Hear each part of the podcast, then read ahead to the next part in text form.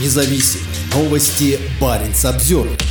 В две тысячи двадцать третьем году российские стратегические бомбардировщики появлялись у Норвегии чаще. Хотя Ту девяносто пять и Ту сто шестьдесят активно используются Москвой для ракетных ударов по Украине, она все же нашла время для увеличения числа их полетов за пределами воздушного пространства Норвегии в две тысячи двадцать третьем году. Общее число обнаружений стратегических бомбардировщиков в зоне наших интересов не снизилось, заявил Barents Observer начальник отдела по связям с общественностью ВВС Норвегии подполковник Эвин. Бюро. По его словам, в две тысячи двадцать третьем году было зарегистрировано девять случаев пролета самолетов Ту сто шестьдесят и Ту девяносто пять недалеко от Норвегии. В две тысячи двадцать втором году таких случаев было шесть, в две тысячи двадцать первом – восемь и в две тысячи двадцатом – четыре. При обнаружении российских военных самолетов Норвежским центром управления и оповещения в Сёрисе решение об отправке истребителей с авиабазы Эвенес для их идентификации принимается оперативным центром в Рейтане, Норвегия, и штабом НАТО в Вуд,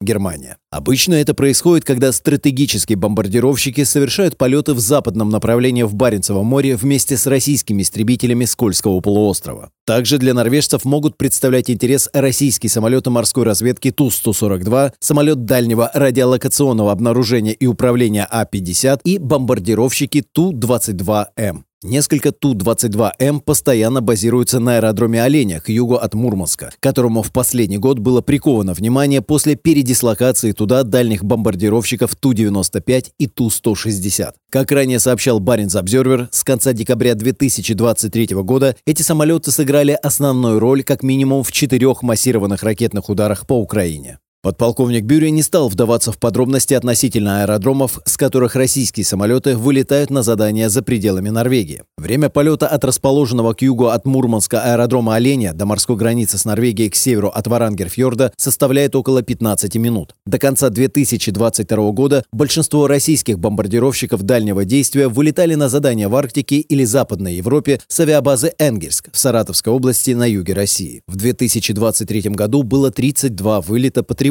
в ходе которых было опознано пятьдесят девять российских военных самолетов всех типов, стратегических бомбардировщиков, самолетов разведки, истребителей, заправщиков и морских патрульных самолетов, уточнил Бюро. Это больше, чем в две тысячи двадцать втором году, когда норвежские Эф тридцать пять вылетали по тревоге двадцать четыре раза, опознав сорок три российских военных самолета. Недавно Северный флот России заявил, что задача воздушного патрулирования Северной Атлантики будет в две тысячи двадцать четвёртом году одной из приоритетных. Ее выполняют самолеты Ту сто сорок два. Средняя продолжительность каждого полета составляет около двенадцати часов, за которые самолет в среднем пролетает более восьми тысяч километров. Ту сто сорок два предназначен для слежения за подводными лодками НАТО и наблюдения за иностранными военными кораблями в зонах российского интереса. Для Норвегии приоритетом остается поддержание ситуационной осведомленности в северных районах. Агрессивная война России против Украины заставляет нас повысить бдительность на северном фланге. У нас хорошая осведомленность о ситуации в ближайших к нам районах, и мы внимательно следим за ее изменением, рассказал Barents Observer, командующий ВВС Норвегии генерал-майор Рольф Фолан.